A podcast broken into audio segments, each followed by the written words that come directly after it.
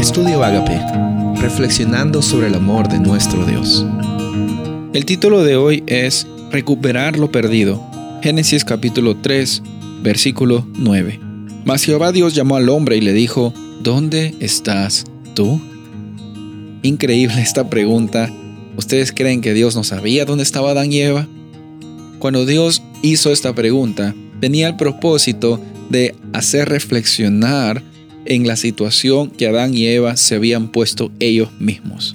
Eva se había equivocado, Adán se equivocó también y creo que la reacción natural de nuestros primeros padres, porque son nuestros primeros padres, fue la misma que la que nosotros también tenemos cuando se, nos es encontrado algún problema o algún defecto o alguna cosa que tenemos bastante vergüenza de que la gente se entere.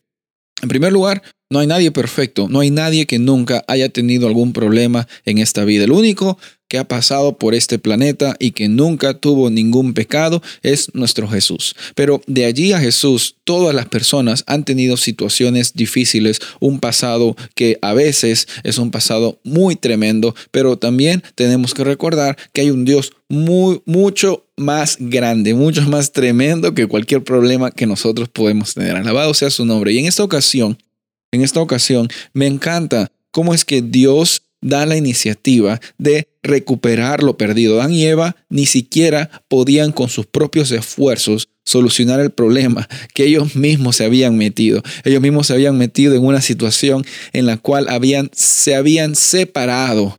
La voluntad de Dios y la voluntad del ser humano se habían separado y eso conllevó a de que el ser humano ya no podía tener una comunión plena con Dios, porque Dios es perfecto y cuando se encuentra con alguien imperfecto, es como eh, la luz y la oscuridad. No pueden convivir en el mismo lugar.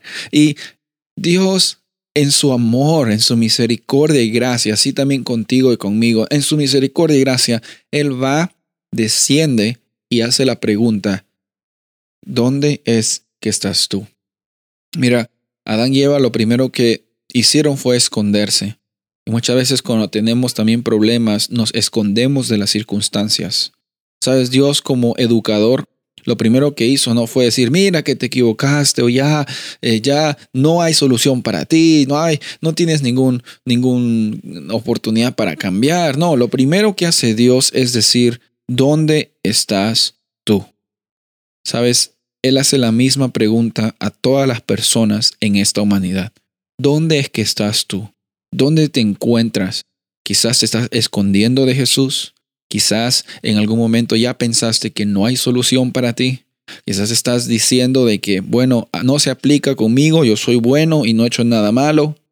No sé cuál es tu situación. Lo que yo sé es que todos necesitamos escuchar esa pregunta. ¿Dónde estás tú?